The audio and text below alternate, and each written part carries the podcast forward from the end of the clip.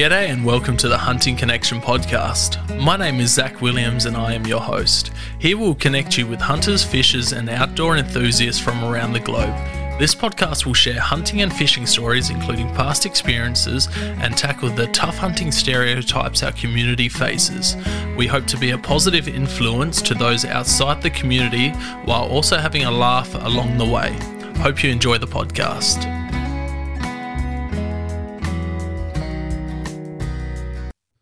G'day and welcome to another episode of Hunting Connection podcast. Uh, tonight we have a well, when you're listening to it, it's a bonus episode with a couple of the guys that are heading over to Snake Island with me in the same period. So I thought because they recommend that you you know contact um, the other hunters that are going in the period with you.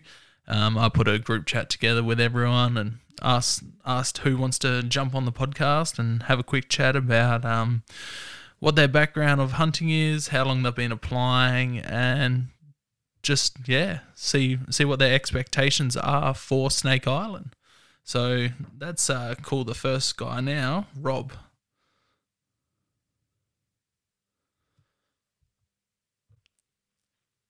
So welcome, Rob. Thank you for coming on the podcast.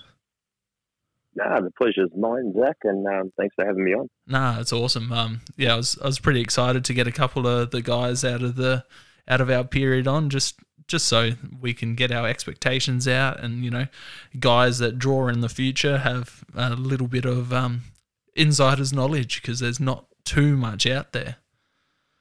Yeah, well, that's, you're you're absolutely right. And look, it's it's you know we experienced it, trying to sort of we all got in contact with each other. It was great. You started a um, a group, and we got to see firsthand that there was a lot of things that we don't we didn't really know. We weren't sure of what to expect, and sort of helping each other out. It's you know it's it's, it's basically made it a lot easier for us, or sort of it's made it a lot easier for me. It's sort of sort of eased my mind a little bit. Yeah, no, it's it's been good having that camaraderie there. Just being able to say, "Oh, look, what are you guys taking? Are you taking this? Um, how are you taking this?" That you know the the stands are a big one over there. You know. Yeah, absolutely. So, absolutely. where are you from, Rob? I'm based in Melbourne, Victoria. Melbourne, very nice, nice and close to Snake Island. Don't have to travel too far. Uh, not as far as yourself, that's for sure. But it's, it's it's still a journey that needs planning, that's for sure. Yeah, yeah, it's definitely going to be worth the trip, whether I get a deer or not. Um, but you know, talking to past guys, we're in one of the best best times to go. So, Oh, fingers crossed, I tell you. so what do you do for Fingers work? crossed. Uh, I just work for the um, for a council, for the local council. Yeah, very nice, nice job. Um, so how did you get into hunting? Uh, it probably started when I was sort of just a young kid, and um, it probably began at very early ages when you know going out with with dad. Um, it was more fishing, and then it slowly turned into a bit of hunting. But Beautiful. it started off with fishing. You know, mum, mum would work night shift, um, and dad would always want to go out fishing, so he'd have to drag us along because you know we were a bit too young to leave at home. Yeah, I know Um, that and feeling being a there- dad. yeah, absolutely. Um, and then it sort of slowly progressed. With the hunting, you know, you had to sit in the car and everything else, and then it sort of faded off um, over a big period. You know, as I was growing up, uh, and then I slowly just got back into it and different uh, different species, and sort of met new people, and you try new things and go out, and it just kept growing and growing, and it's just been a huge, you know, part of my life since. Beautiful. So, what were your bread and butter species growing up chasing hunting when you're first getting into it?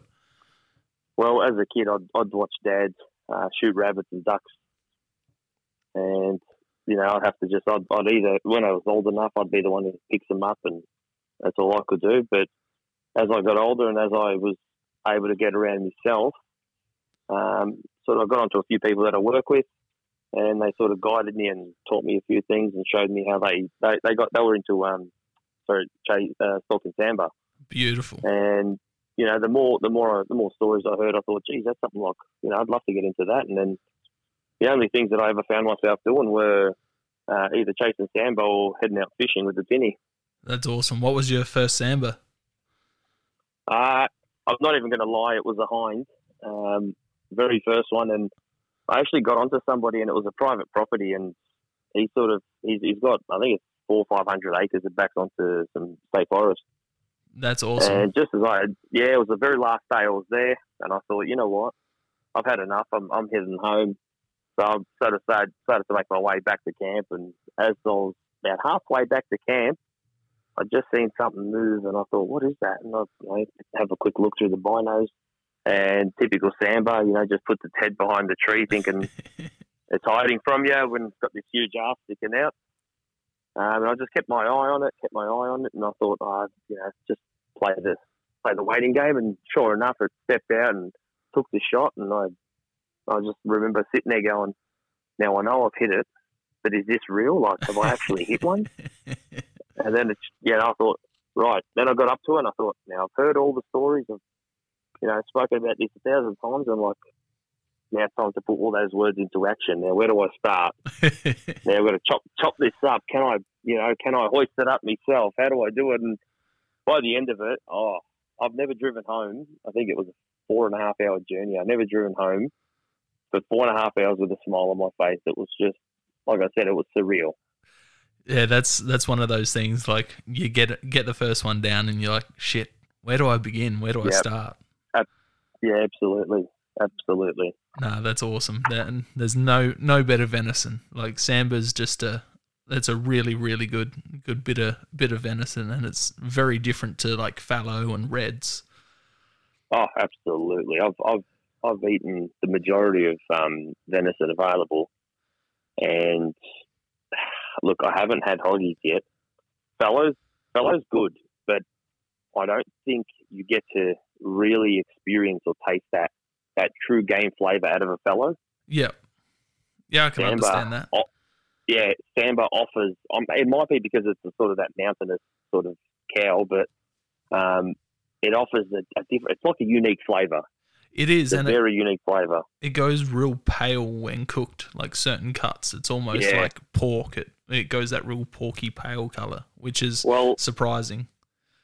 Well, I do it sort of. There's a whole. It depends on the cut, but there's a whole bunch of ways that we do it. And if we're doing anything to do with steak, um, you know, I've got friends saying, "Oh, how do you cook it, and what does it taste like?" And the first thing I say to them is, "How do you enjoy your steak?" Yeah. And if they say any, if they say well or well done, I say, "Well, don't eat venison.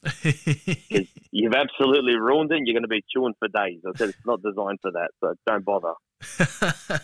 yeah, it, it can be like that. I've found aging stuff. It's not too bad when it's when it's cooked. You know, I cook for a vast variety of people who like it. You know, two seconds on each side, where some people like it five minutes each side.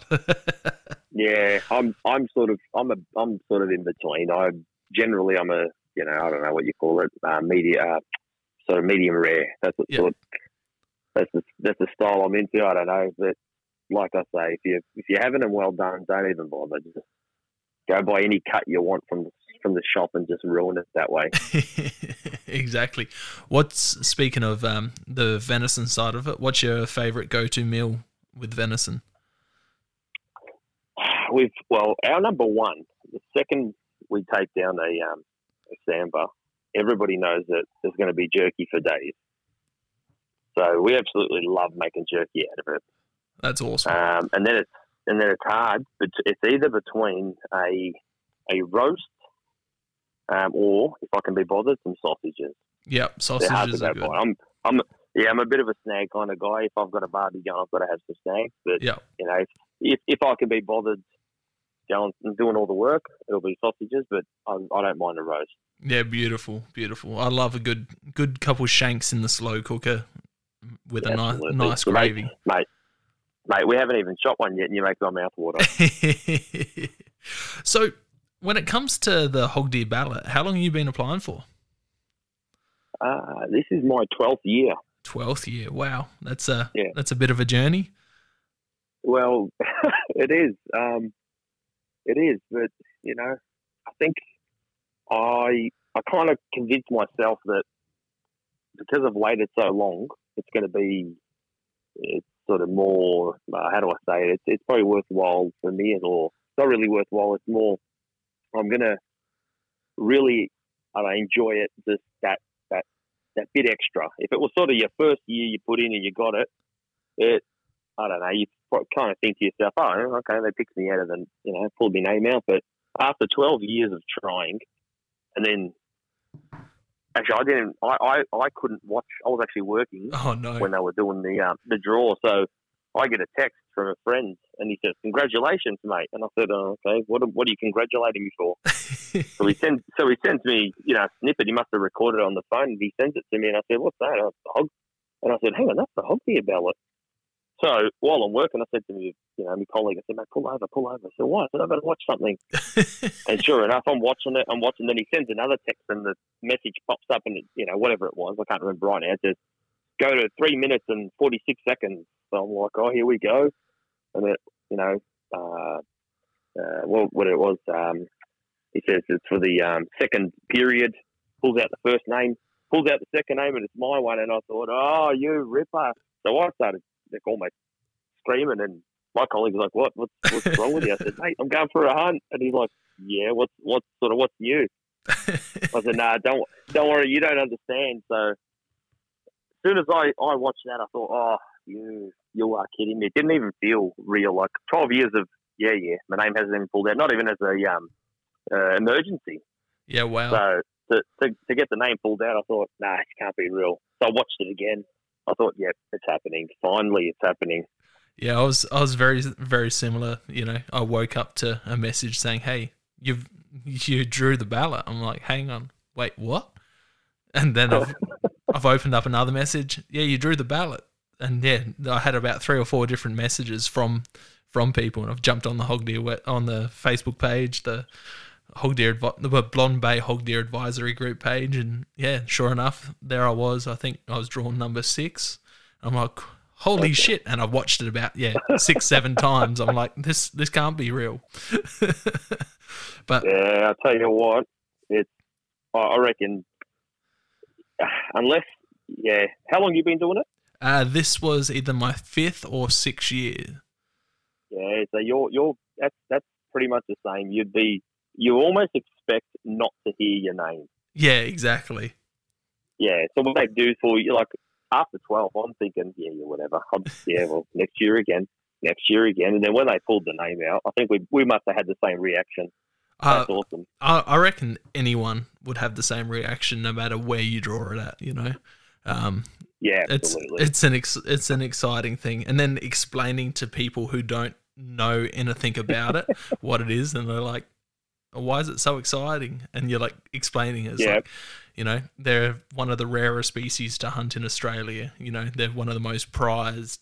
You know, you have to go oh. across Oh. to an island. You're living off the island for a week. You have to take everything over there with you. You have to build this ladder rickshaw stand to hunt out Yep. of and sit in it. You know, they're a Oh, don't- 60 kilo animal. Don't even go there.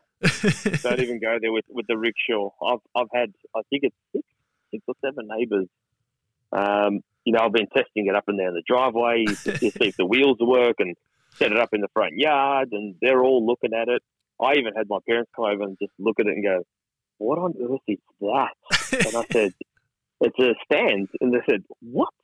And I'm like, "Yeah, well, you got to hunt off it and blah blah blah." I said, "Why don't you just walk around and do what you normally do?" I'm like, "You can't." Trying to explain to them, they're like, "You realise that the wheels aren't touching the floor, yeah?" And I'm like, "Yeah, because it's set up." No, but the wheels don't. I said, "Don't worry." I said, "When I pack it up, you'll you'll see what I'm talking about." I think I only had two people that um that I told about. Like my wife, as soon as I said, "Guess what?" She said, "What?" I said, "My name got pulled out." And she's like, "Oh my god!" After so long, you know, she was all excited. And the only other person that was, you know, thrilled for me was the actual person that sent me the message saying, "Hey mate, you've been picked." So Nah, happy that- days, I think, for both of us. That's awesome. That's that's so good. Um, so, what are your expectations on heading over there? What What are you expecting? Um, Re- realistically, um, I don't want to sort of. I'd love to say, well, we're going there. By day two, I'll be heading back because I'm going to have a stag in the bag, you know. But um, I think realistically, my expectations are going to be a lot of a lot of hard work on the legs because you know all the research that I've been you know doing and all the information that I've got from some people is it's very sandy. It can be overgrown. You know, you're going to be walking and you're going to be pulling this cart. So expect, you know, a bit of hard yards. Yeah. So um, the sit and wait game isn't something as a stalker that you normally do. You do small portions of it.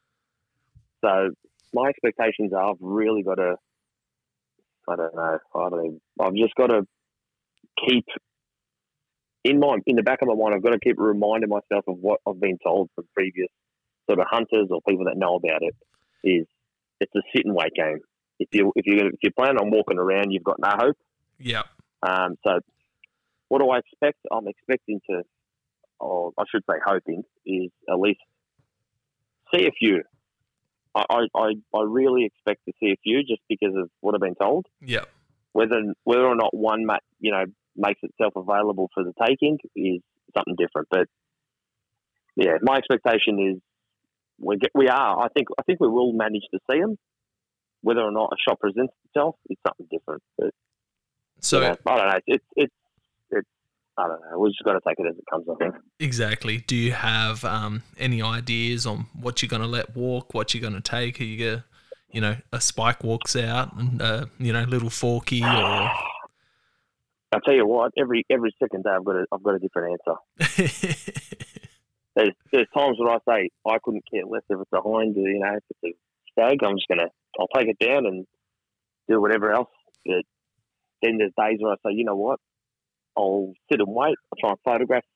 You know, if, if it's just a hind, let it come in and photograph it and wait for a stag. But do you risk waiting for the stag? And because it's the first time, do you take the chances you're given, or do you just sit and wait? And you know, do you pass them up? I yeah, I don't know. It's just going to have to be on the day. Like if it's you know Friday afternoon and you've seen nothing, and the only thing that presents itself is is a uh, is a hind. Guess what? yeah, We're coming home with a hind. yeah, exactly. You know, if it if it if it if it's day one, four minutes in, and you know there she is just grazing away, I might just look at it and just go right. Let me get a couple of happy snaps of that, and just sit and wait and see what happens.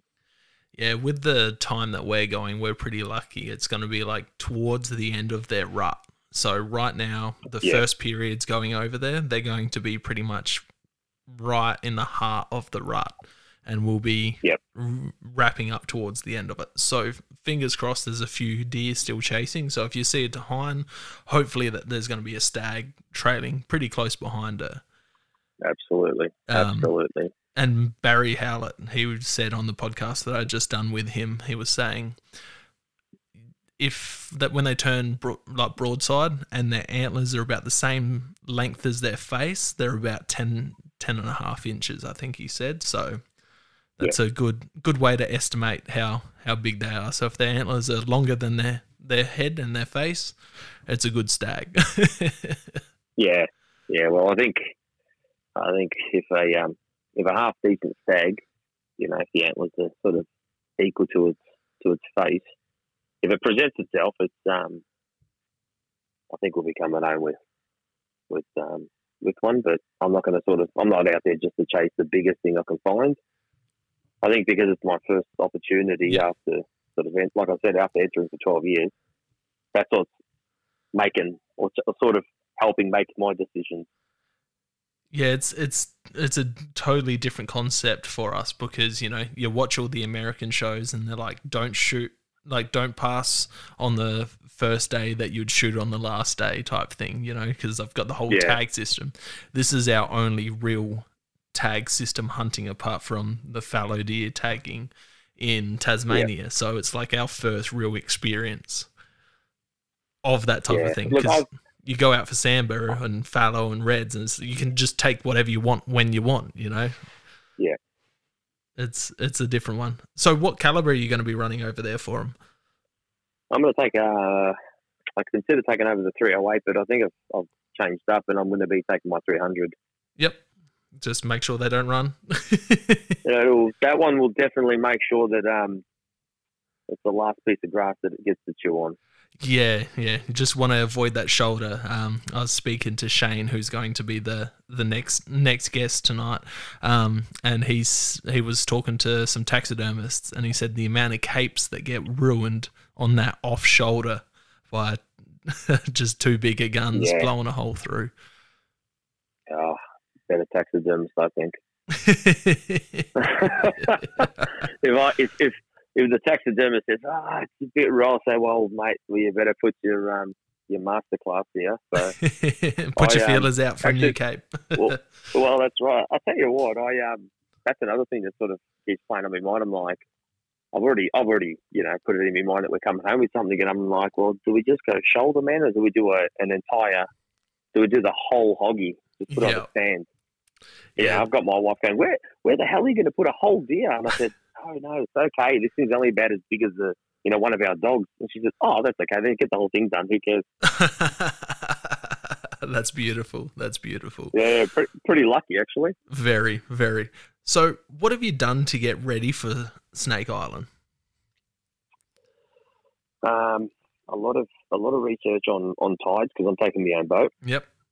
and the boat, my boat's only you know, I think it's not even a year old, so I don't really want to lose it. But um, because I know their tides are a little bit tricky, so uh, been doing a little bit of research on the tides and just sort of the, the areas. Apart from that, it's um, trying to keep a list of what I'm taking, what's essential, what isn't. Uh, building a rickshaw or you know your ladder stand. Yeah. Um, trying to find what if I take it. Um, it was, it was given to me actually. Um, some of those, you know, the scent, you know, you got those scent blocker sprays and Yep. things like that. So, um, somebody gave me some stuff, and it's this really, really potent stuff. And he's like, "That's that's actually concentrated." "Yeah, I can smell it from here." Like, and then, you know, I had to wash my hands. I think it was about eight times just to get this scent off. Jesus. Yeah, it's quite strong. He said, "You only put a little bit in a bottle, and you know, know." I said, "Yeah, it's okay, it's okay." But um, I think for me, it's more the preparation is it's, it's another deer hunt. Yeah. So we've all hunted deer before, so it's we're lucky in that aspect. But it's more this the cart, um, loading the cart, and and sort of to and from the island. They're the ones that I've been focusing on. Yep, that's they're the big ones, and that's that's something Yeah. that most people haven't really realized. That it seems like speaking to other people in other periods and our period as well, like our group of guys, is that not many people realize that you had to find your own way over there. Yeah, yeah, that's right. Like you think that you I know, I know. they drop you off and then pick you up. How awesome, how awesome would that be? that would be good. But it wouldn't Oh, be as awesome would that challenging. It wouldn't make make for the story. You know, when you get back and you have to tell Nah. everyone what went into prepping and Well, well, what I didn't say earlier was actually when, when I did see that my name got pulled out, or after all the excitement, when I was at home, I sort of went, oh, fuck. And then Mrs. said, oh, what's wrong? I said, I wish I bloody got got pulled out for sort of mainland, like, you know, yeah, mainland. I said, not, not the island. She said, why? I said, because logistically, it, it can be a nightmare. yeah, And she said, oh, well, you better start, you know, looking up and researching and make sure you don't stuff it up. And I went, don't worry, that that's the easy part, but it's still going to be playing on your mind. That's all. yeah, it's going to be playing on your mind till you get over there, and that's that's everyone's everyone's thought of getting over there, no matter how they're getting over there. Yeah, that's right. So, right. what about passing time in the stand? What do you reckon you're going to do? Take a magazine, take some audio books, or haven't even thought about it to be honest. My, um, I was talking about it just the other day, and I said, do I take the headphones? You know, do I listen to something? But I thought I'm. Um, I, I, like to hear every little crunch, and it sort of gets my attention. So I haven't, I haven't overly thought about it, but I, I did. Um, I am going to take, or sorry, I, I just finally finished my little rickshaw stamping today, and just as I was sitting there looking at it, I thought I may go to um, somewhere like you know, I don't know, Kmart or something, and you know how you can buy them bathroom hangers, or Yep. don't even know what people hang them on. It's like a little metal basket, spray it, you know, green or black, Yeah. just so then while I'm up there, I can have everything there where. There's absolutely no need for me to get down. yeah, yeah, that's Um, I might, good I might just attach it. Yeah, I'll attach a couple of those to the side of the ladder and just think, well, carry some drink, I'll have a backpack full of liquid anyway. you know, my lunch will be in there and something else, my pee bottle and everything else. Yep. But um, I, I, just I haven't really put too much thought into how am I going to kill the time. Yeah, that's that's going to be my biggest issue. I can sit for you know an hour max most of the time, so I'll I reckon I'll be Yeah. headphones, maybe a couple of old hunting magazines that I have laying around, and yeah, just make sure I've got plenty of downloads of podcasts and Oh. audiobooks. Well, you can just you can just listen to yourself, I guess. No. I'll go mad, mate. Oh.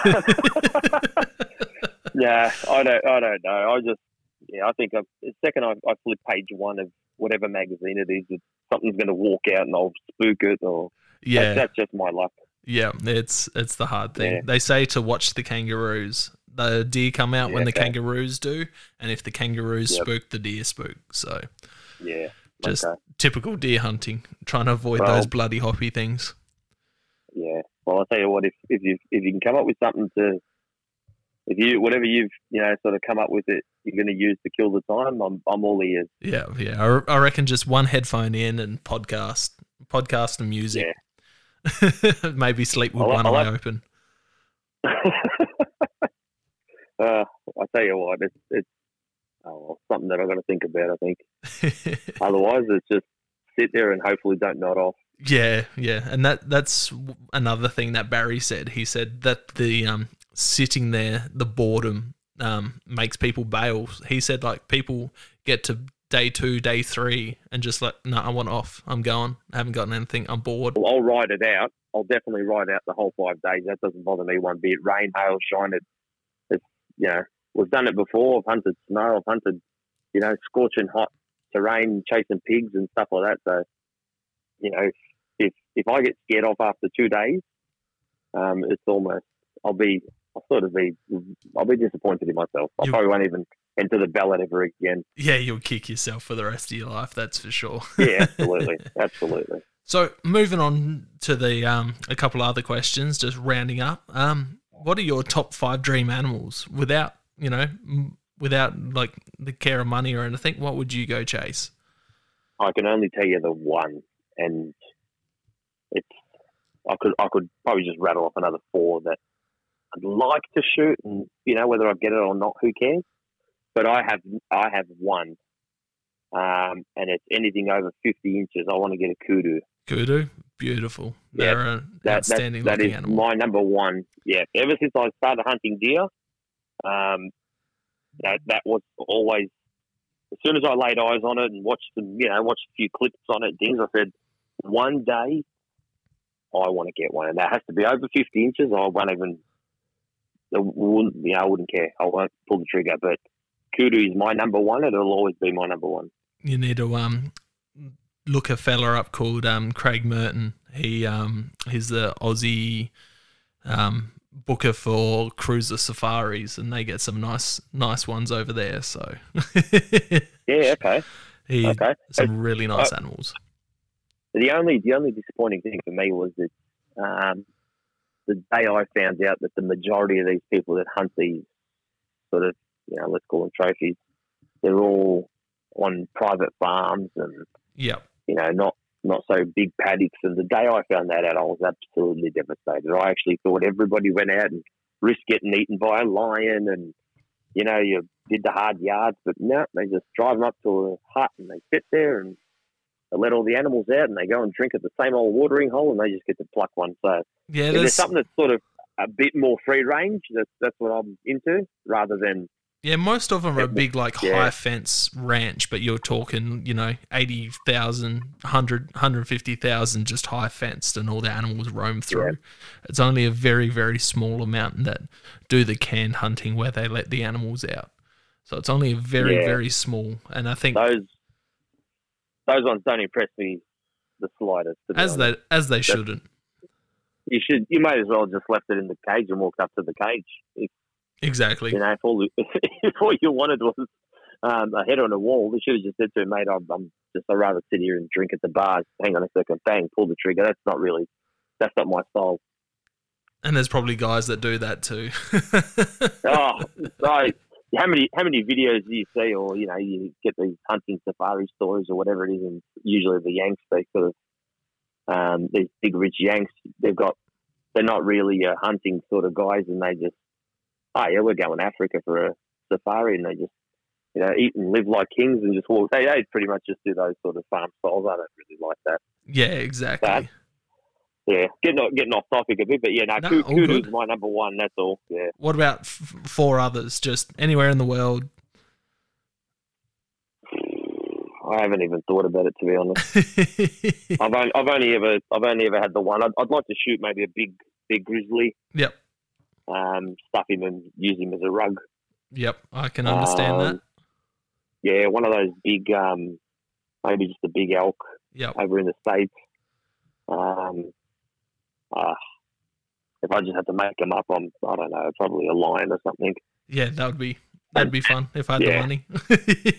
Oh, absolutely, yeah, absolutely. I'm not even sure you can bring them back. nah, Um, you can't. You can do replica mounts. They do replica mounts for all that type of stuff now, but it's it's definitely not the same. Actually, actually, I, I, I, there is one where you don't kill it, and that's the only reason why I'm interested in doing it. It's probably one of my favourite animals too. Um, you you dart them so that Yep. they can vet check them. I'd, I'd love to dart a. Um, I'd never want to kill one. They're just so beautiful. Like it's very unique. I'd love to dart a, a rhinoceros. Yeah, yeah, yep, yep. That's uh, I'd- called I'd- green hunting, I believe. Yeah, that's yeah. I, I, I could see myself doing that only only for that animal in particular. Yep. Um, I think it's one of my favourites. Just that real unique. It's there's nothing quite like it. So I'd like the data, get up close, and then just yeah, watch that one roam free. The rest, um, the rest I don't mind if they enter the oven. So that's I heard uh, giraffe steaks are pretty good. well, well, well. You know what? I'm I'm adding giraffe to my um, top five.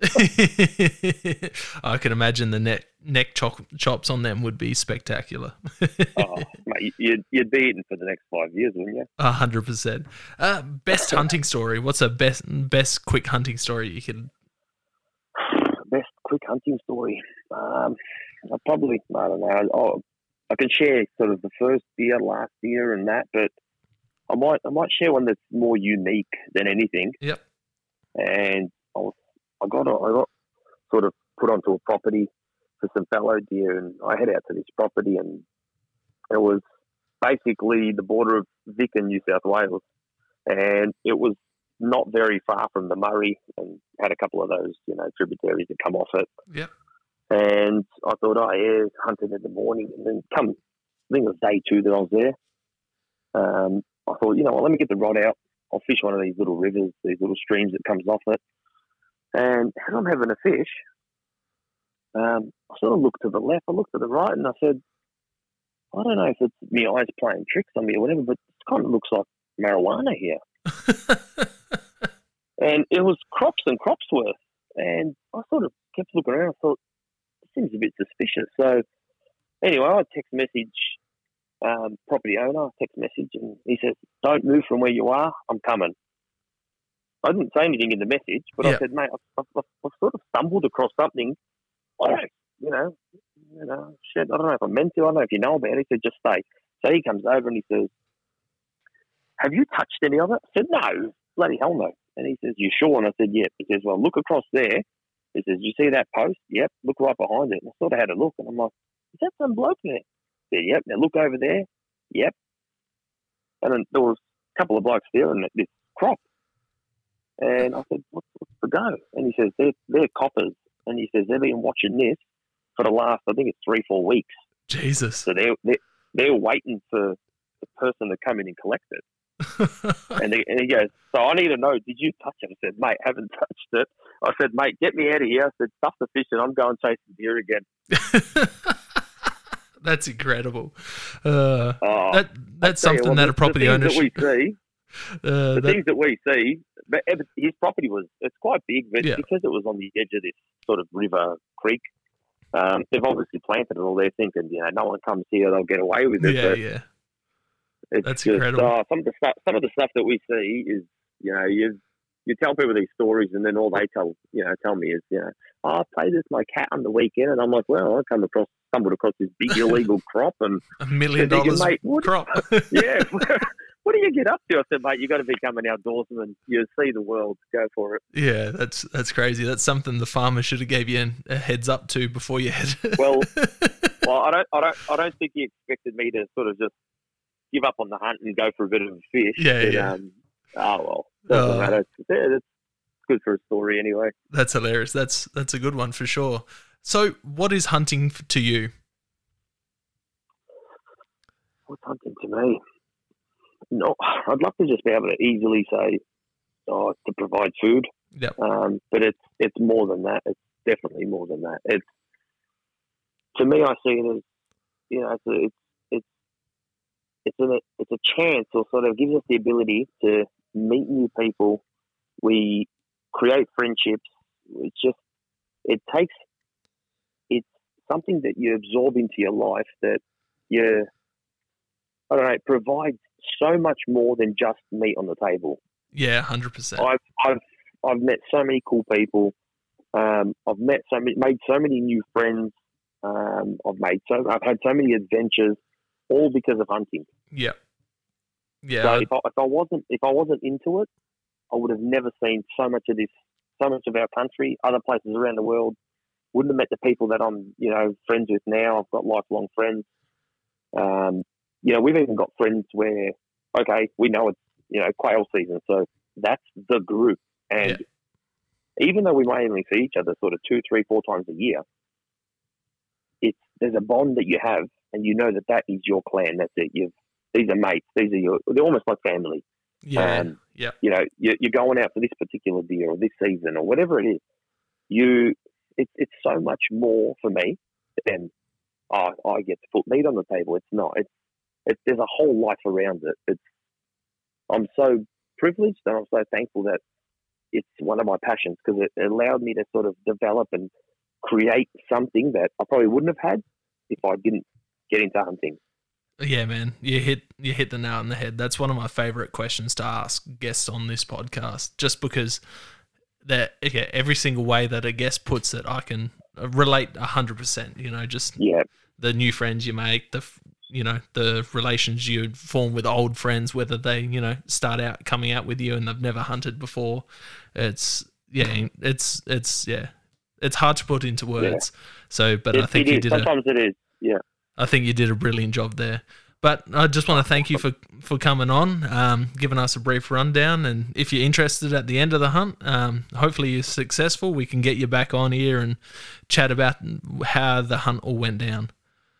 Absolutely, I'm. I'd be more than happy to. Yeah, whether whether I'm successful or not, um, even just if I can, if I have the ability to give a couple of pointers or just some sort of info for the next guy that says, "Shit, what if this happens?" and then, oh, hang on, listen to this bloke. He he actually sort of covered that. I'm I'm more than happy to come on. Yeah, beautiful, beautiful. That's exactly Yeah. what I'm trying to do here. So, future hunters that are hunting Snake Island, whether it's Sunday Island, even um, Boole Poole, they've got some um, some heads up before they go out there.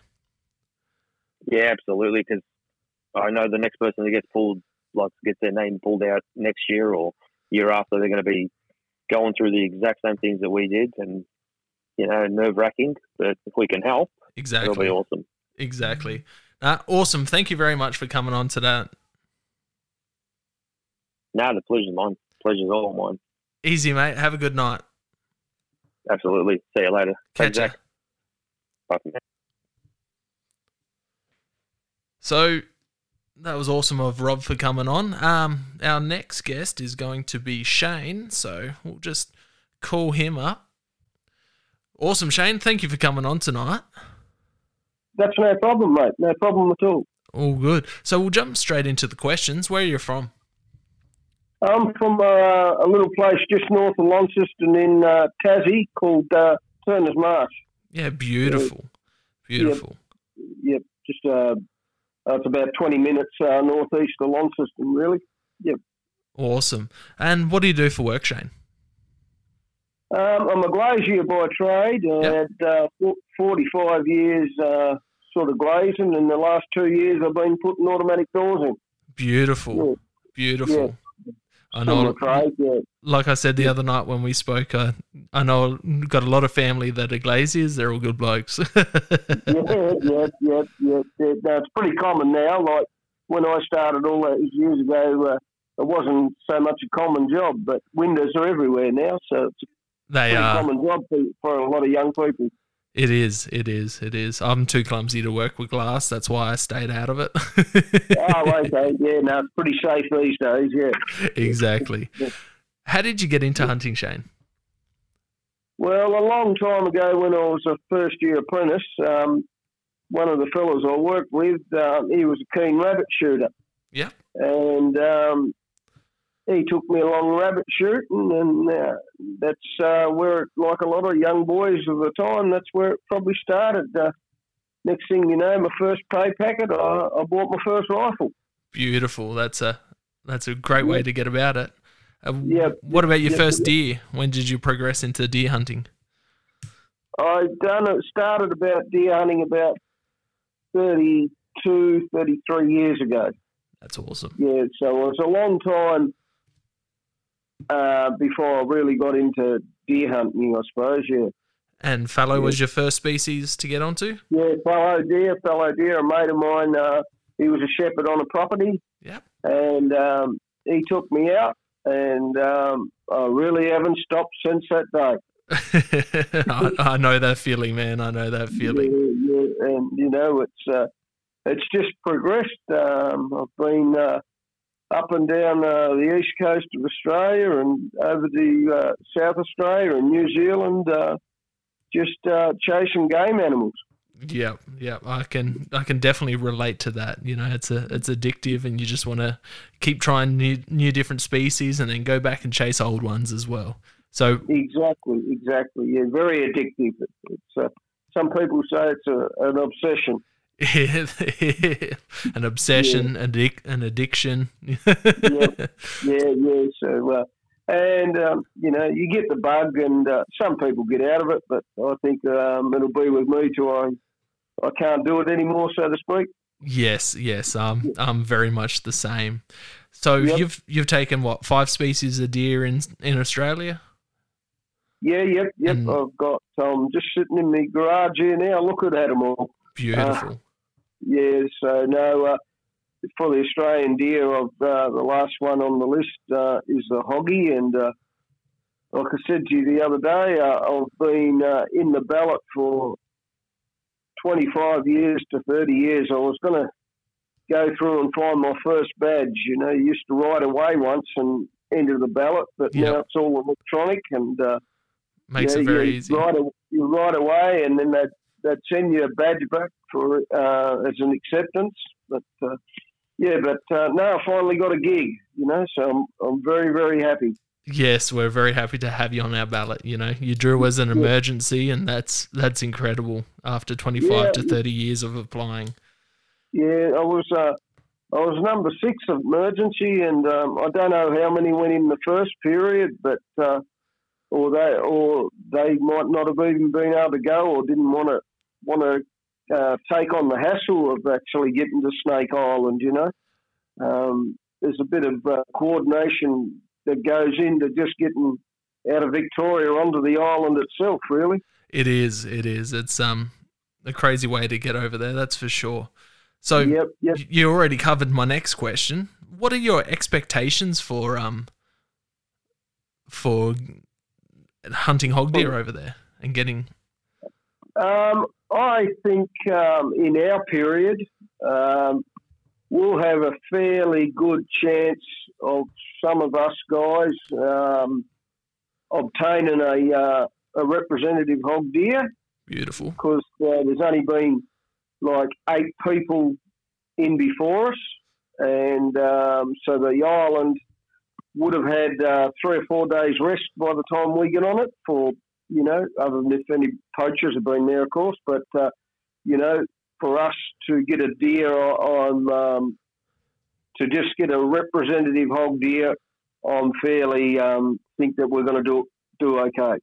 From my understand, from my understanding, the first group are going. They're already on the island now, so they're going to have about a two week break between um, every every period. So they're going to be nice and well rested by the time we get there. Yeah, yeah, it'll be very well settled down. The deer, if they're like all other species, will be back into their routine.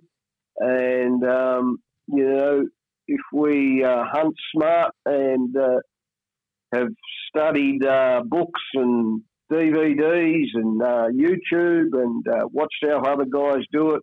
Uh, the main thing I think if we we get to a position, we set up our camps and uh, and then we just uh, do minimal movement, sort of straight from camp to uh, where you want to sit and sit and come out. I think we'll have a chance of um, shooting a deer. Yes, yes, exactly. Um, Yeah. how, how do you think you're going to go passing the time while you're in the rickshaw? Um, look, I I can sit and wait most things out. That's I've good. had plenty of practice, so uh, providing the flies don't drive me crazy, but I've got uh, I've got good clothing. Um, I've bought a couple of um, face nets. Uh, I was advised to do that, so they'll come down over my neck and uh, my collars will be up. So I think uh, the first three or four hours of the morning will be interesting because uh, if you get into a decent spot, uh, you have a chance to see deer, and that keeps your excitement level up. Sure does. And, and then you may, um, if you're not too far from your camp, you know, most people say in the heat of the day, after 11 or 12 o'clock, you might as well go back to camp for a couple of hours and rest up Yep. because you got a long session in the second part from about 4 o'clock till it'll still won't be dark till 8.30, 9 o'clock when we're on the island. So, you know, still got four, four and a half hour period of um, daylight, you know. Yeah, yeah, it's going to be tough. Um, I'm very much a walker, so it's going to be very tough for me to sit there and just wait. So I'm downloading podcasts, take maybe take a couple of magazines or something out with me.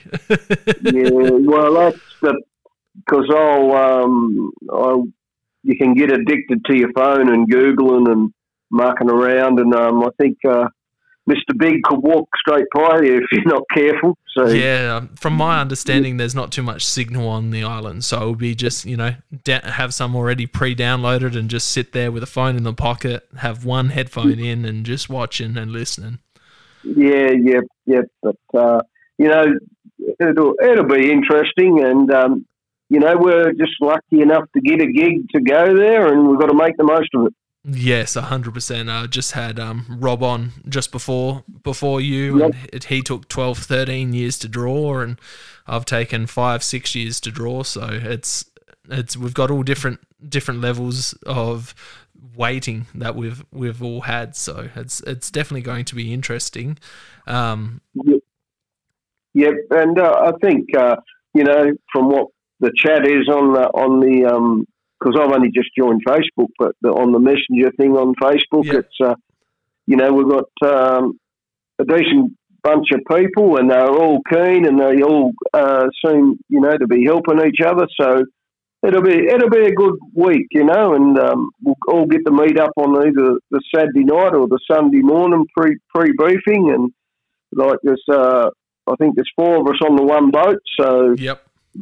um, it'll be it'll be a good uh, a good week of hunting. You know, even though we're all in trying individually, I think we'll all work as a team too.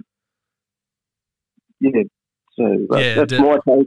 That's my take on it. Yeah. Yes, yes, definitely. Um, what about Yep. deer wise? Um, what's your expectations? What are you going to take? What are you going to let walk? Um, I'm uh, I've built my rickshaw and I've uh, give that a road test uh, this morning. Beautiful. Well, uh, I went for a one and a half k walk with with it. So um, I've got uh, 30 litres of water on it, Yep. and then I'll get a bit of dry ice from the esky. Um, I've just got a tent and a sleeping bag and a sleeping roll, and then uh, a few clothes and uh, just uh, just enough food, just enough food just to, to keep me um, keep me mind on it Yep.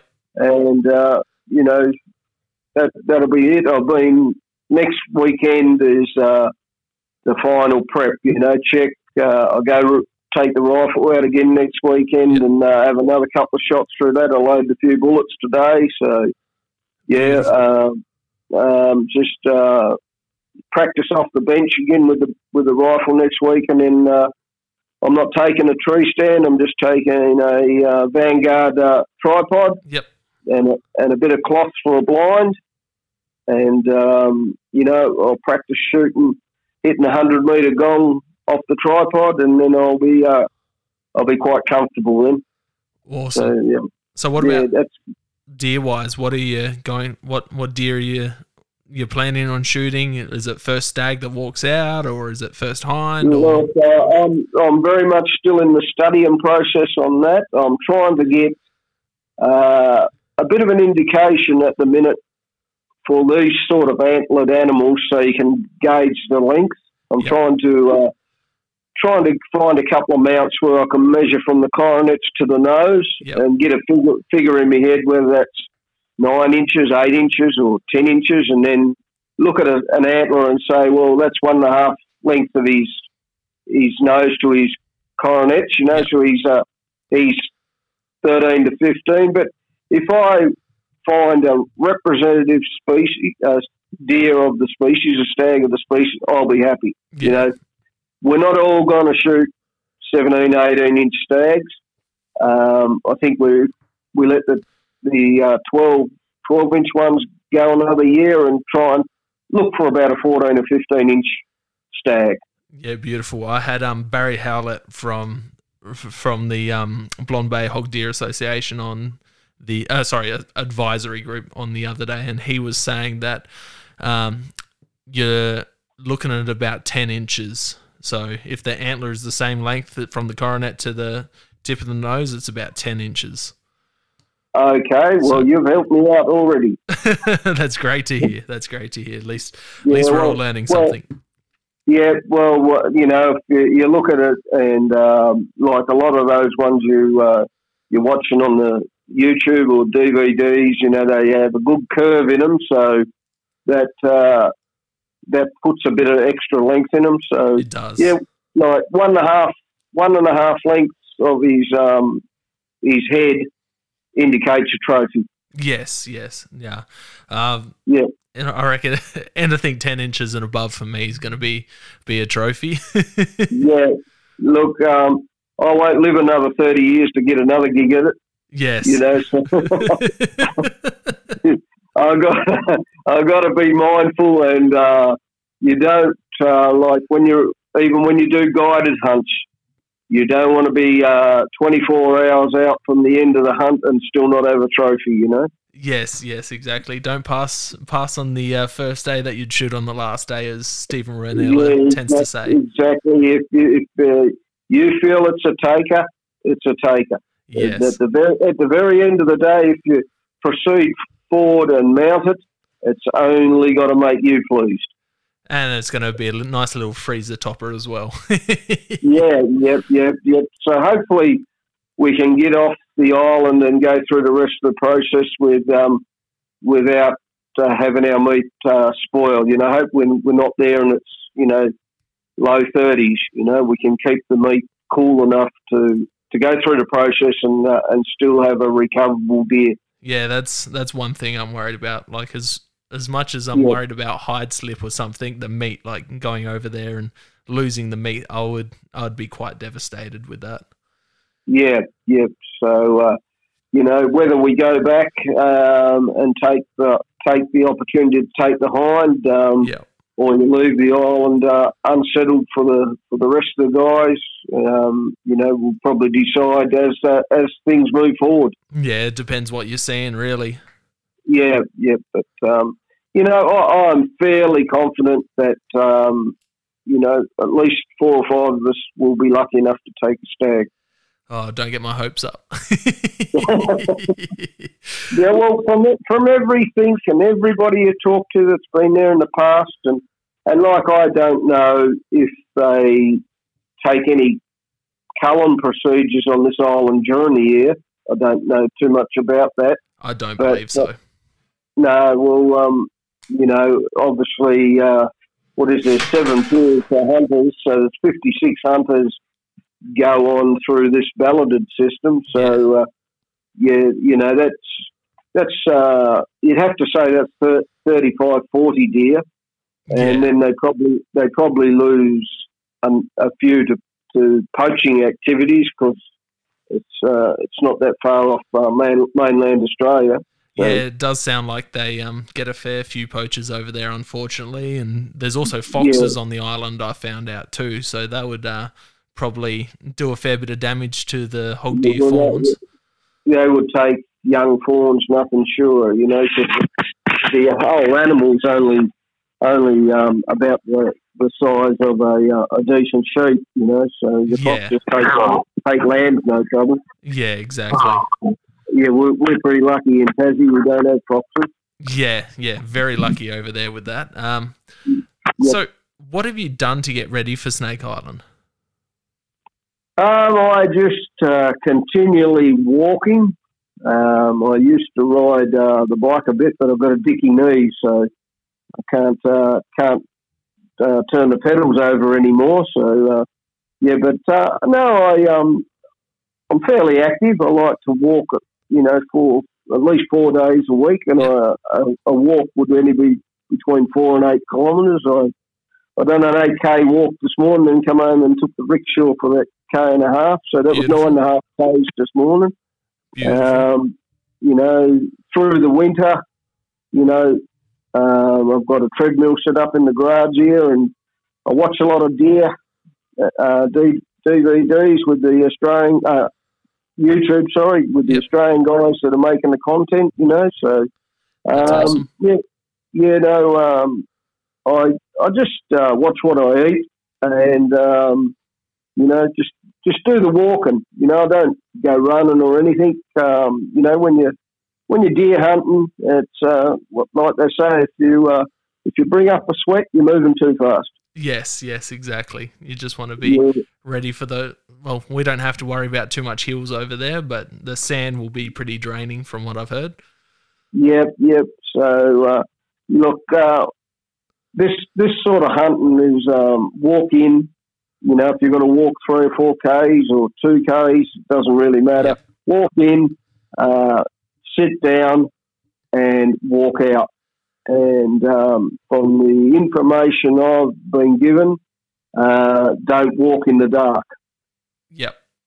Yeah, just um, you know, so yeah, basically, I'm as fit as I can be. Um, I, I just keep training, and um, you know, I'm quite happy with where I am at the minute. And uh, you know, we've got a fortnight where we've just got to dodge all trucks and trains. You know, keep out of everything's Yeah, keep out of everything's way. You know. exactly, exactly. so, Yeah.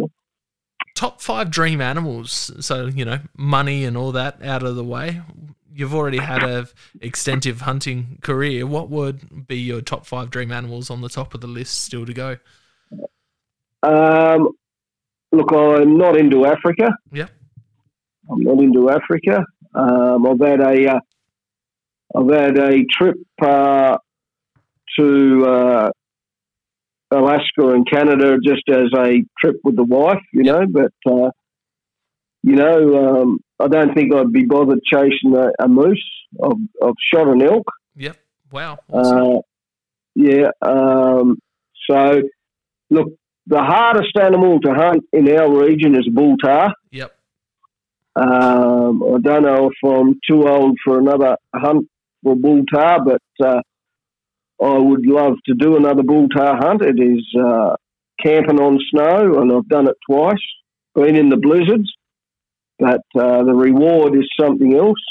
Um, the sambar are always good to chase, and I go and chase them for a couple of weeks in the middle of the year every year. Yep. Um, I'd like to go on a buffalo hunt in the northern in the northern territory and scrub bull and the banteng. You know, uh, combine something like, like that. Three beautiful Um, animals.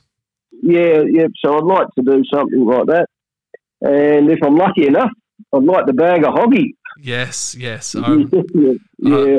it's all on Yeah. the cards there with that one. Yeah, um, and I've shot um, three red stags, and uh, I wouldn't mind having a another go at another red stag because they are uh, on the on the hoof. They are just probably the most majestic of our deer species. Yeah, yep, I can I can definitely yeah. agree with that. You know, just the way the deer carries itself. You know, um, they are a nice animal to hunt. They're easy to hunt because if you spook them, they just stop and turn around and see what spooked them. Yeah, they don't just run like other species. oh yeah, no, you know, you put a sambar up and that's the last you serve it. And, you know, the same with the fallow. Yep. Um, the chital were, were nice to hunt. You know, I've, I've been on two chital hunts into into uh, Townsville, so yep. um, Charters Towers and that. They, they were good to hunt. So yeah, and pretty. Definitely the yeah, prettiest yeah. species we have.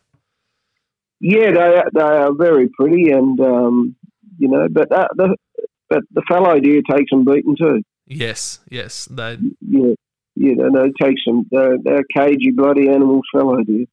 They yeah. are, and a will and a will to live. You know, if you don't hit them in the right spot and uh, and drop them, they will carry some lead. Yes, they can. That's for sure. Um, and they've yeah, just fit yeah. into the Australian bush so well, like with colours and just moving through the landscape. Yeah, you know, I've been lucky enough to uh, to take the whole four colours we've got here in Tassie. So, yep. yeah, so it's uh, it's pretty good. Yeah.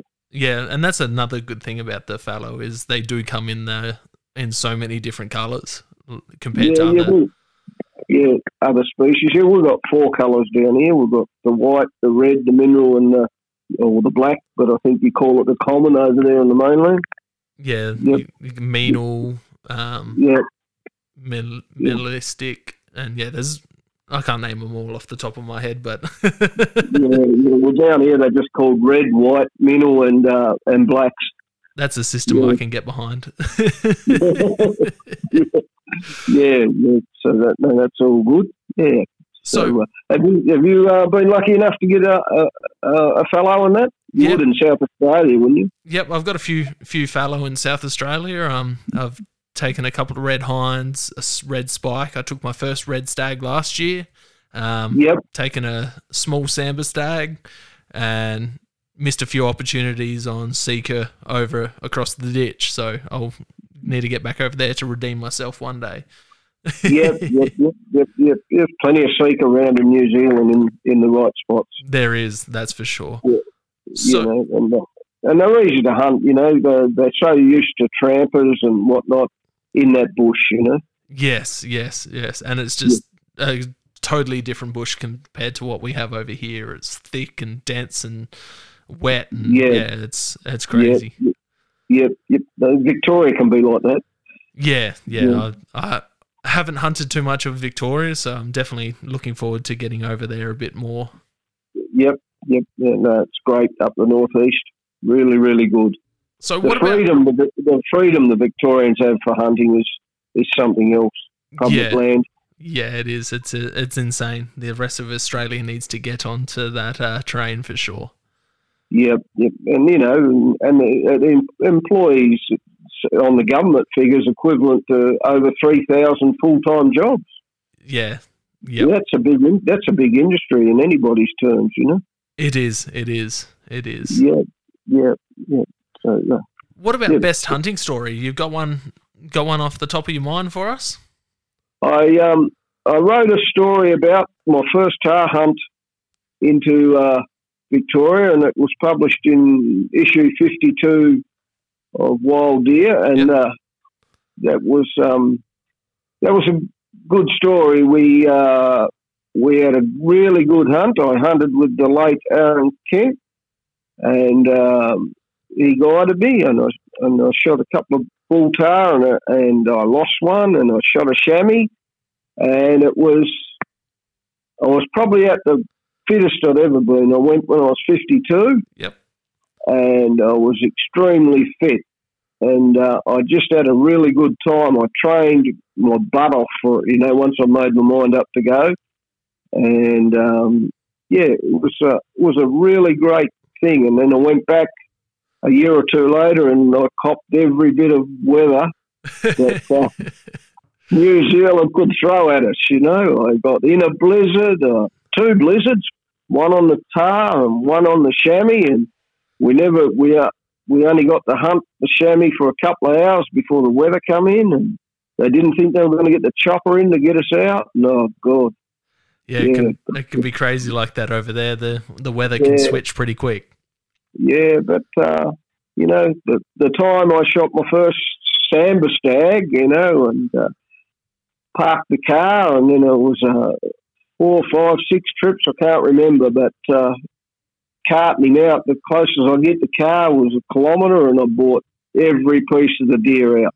Awesome. And I, when I got back to the car, you think, I wonder why we throw half of it away. Half of it's not edible. yeah, but I think you just got caught up in the moment with with, with your first sambar. Like yeah. there's nothing like getting your first sambar stag. You know, you do a couple of somersaults and all sorts. You know, when when you get a sambar stag stalking. Yeah, exactly, exactly. Yeah. I haven't had the, ch- the chance to get one stalking yet. You know, I was just doing a bit of yeah. pest control on private property under the spotlight.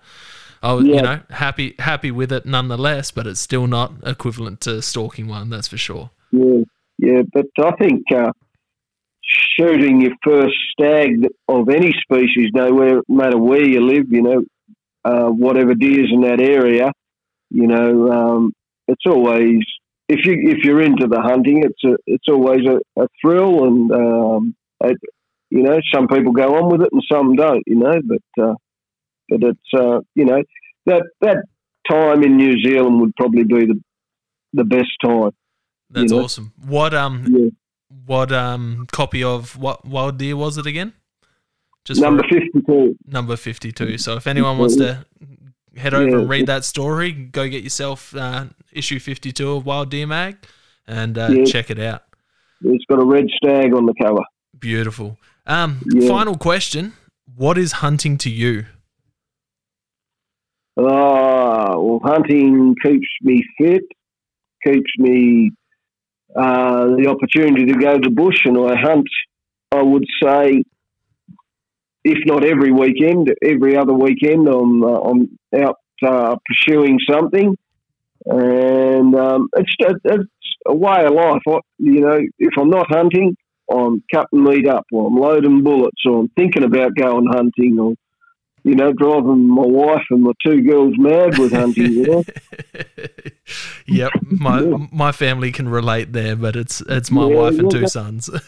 yeah, I'm not from a hunting family. Like, um, you know, my dad died when I was a boy, and um, you know, I've just made my own way in this, and so I've had no one to to to show me. Like, I've got a good mate who's. Uh, a lot older than me, and he's taken me under his wing, and yep. he's uh, over time he's uh, you know if I've done something that you know could be rectified, he sort of lets me know, and then um, you know but uh, you know to anybody you know that really gets into it, it becomes a way of life. It's uh, you know you you train for it, you uh, you buy gear for it. Like I've got enough gear here to open two sports stores. You know, in hunting gear, you know, if I live to a thousand, I'll never need another bloody hunting jacket or anything. But uh, yep. you know, it's it's uh, it's a,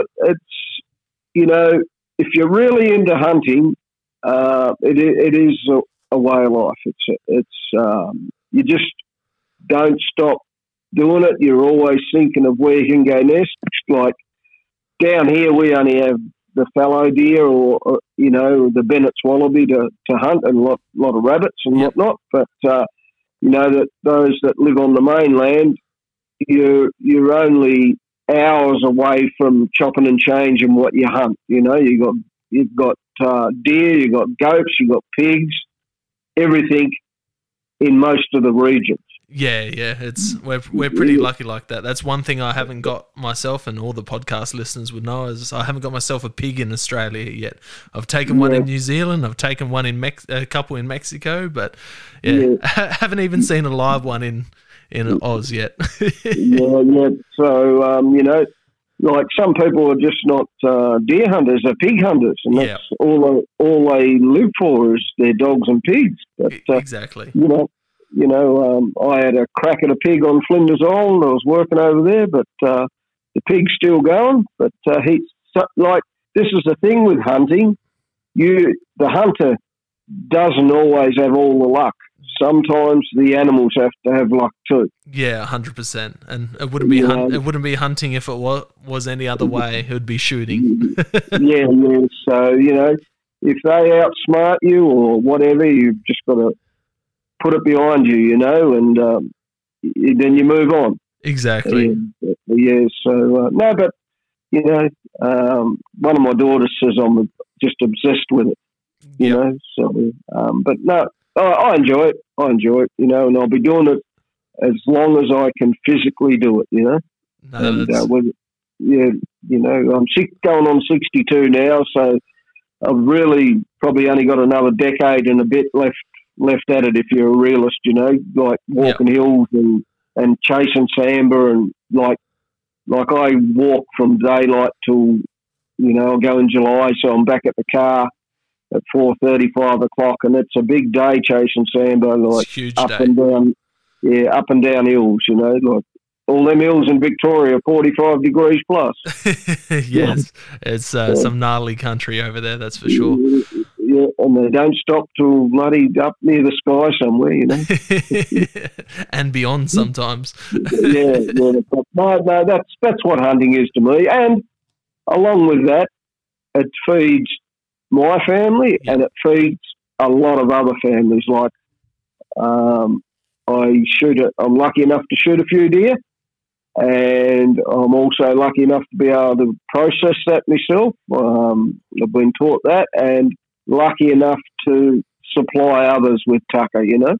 Yeah, that's one of yeah. the beautiful things about hunting is being able to share your spoils with friends, family, and even people yeah. that you just yeah. meet. It's like, oh, I've never had venison before. It's like, hang on, let me just run to the freezer for you.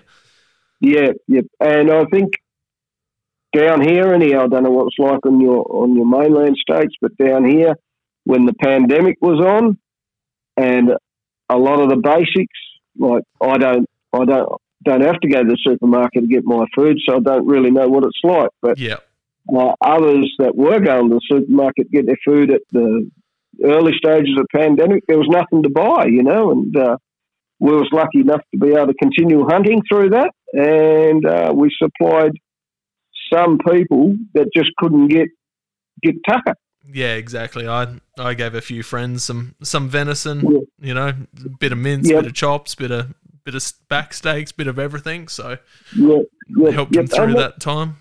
Yeah, and the processing of meat, uh, I really enjoy the processing of the meat too. it, it is. Know? It's relaxing. It's calm.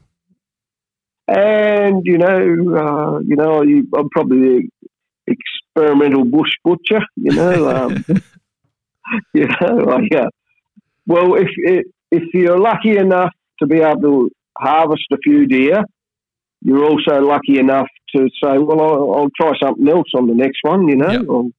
You know, and so uh, like for the trip, uh, yesterday I had the dehydrator out and uh, I made a dozen bags of jerky. So um, beautiful! Can't wait to try some. yeah, yeah, I'll bring I'll bring some over. I've uh, I gave a bag away today to uh, possibly the future son-in-law. So uh, one of the daughters took that home. So uh, if he's smart, he will stick around so he can get some more. oh, yeah. He's out here lifting our freezing lid up all the time. yeah. Uh, yeah, so that, that's where I am with hunting, you know, and and I, uh, it's something that I really enjoy, and it's it's something that I've really got my teeth into over time. Yep, yep, I can, yeah. I, I, definitely know that feeling. That's for sure. But I just want to yep. th- thank you for jumping on tonight and giving us a brief run through, and um, I hope that if if you are lucky enough to get one, or even if you're not, um, to come back on after we're we're all over on the island, just to uh, actually yeah. give us your experiences over there, and hopefully, you know, you'll be able to tell tell future hunters that go over there how to get get one and what to expect you know, we've gone into yeah. this as in what we're expecting, and then hopefully we can go out of it and um, let them know our actual experiences and what to look forward yeah. to and what to That'd do different. that'd be great. If you, uh, yeah, if you want to ring me again, I'm more than happy. I could talk all day about hunting. so could I. So could I. yeah, yeah, you know. So, and, and a lot of other, uh, you know, a lot of hunters are the same too. You know, they, you know, I find now with hunting, hunting's not like it was 15, 20 years ago. Uh, hunting now is a more open discussion where middle aged and older blokes that have been doing it for a long time are now willing to take people under their wing Yep. and and take them out and uh, hopefully get them some sort of animal, you know, whether it be a male or a female of the species they're chasing, Yep. you know, and give people an opportunity, um, especially on on uh, the mainland states where the access to free public land is a lot greater than it is here in Tassie. Yes, exactly. I'm coming from a state with no no public access whatsoever. So So yeah, yeah, you, yeah, that's you know it's similar down here. So Yeah. you know the the guys and girls that are in Victoria, you know, and uh, some of New South Wales and that, you know, you're really blessed if you've got close, handy, public access hunting. You know. Yes, yes, hundred percent. Well, anyway, Shane, I'll let you go, mate. Um, and yeah, Yeah. I just want to say thank you again for coming on, and um, look forward to meeting you and spending some time with you, and then look forward to chatting to you after our hog deer experience. Well, thanks for inviting me. It's it's been great. All good. Thank you very much, mate. Have a good night. Right on. then. I'll see you in a fortnight. You will. See you later. mate. Thank you. Bye. Well, that's it for this episode. Um, had two two great hunters on and got to get a get a good rundown of how they've prepped for hunting hog deer. Um, this was only going to be a little short short segment, but it ran much longer than I thought it would. I forget how much I, I love talking hunting and listening to other hunters talk about their experiences and stuff like that. So hopefully you enjoy this. This will come out as we're getting ready to head over to Snake Island um, as a bonus episode. So hopefully you all enjoy. Have a good one. Thank you. Thank you for listening to another episode of Hunting Connection Podcast. Please head over to our social media and give us a follow. Instagram at Hunting Connection Podcast, Facebook at Hunting Connection Podcast, Twitter at Hunting Connect, TikTok at Hunting Connection Podcast. If you've enjoyed, please share with your friends and family, tag us in your photos and videos on social media, subscribe, rate, and review to help grow the podcast. If you're interested in giving additional support to the podcast, you can head over to our podcast's Patreon page. Thank you very much for listening and catch you next episode.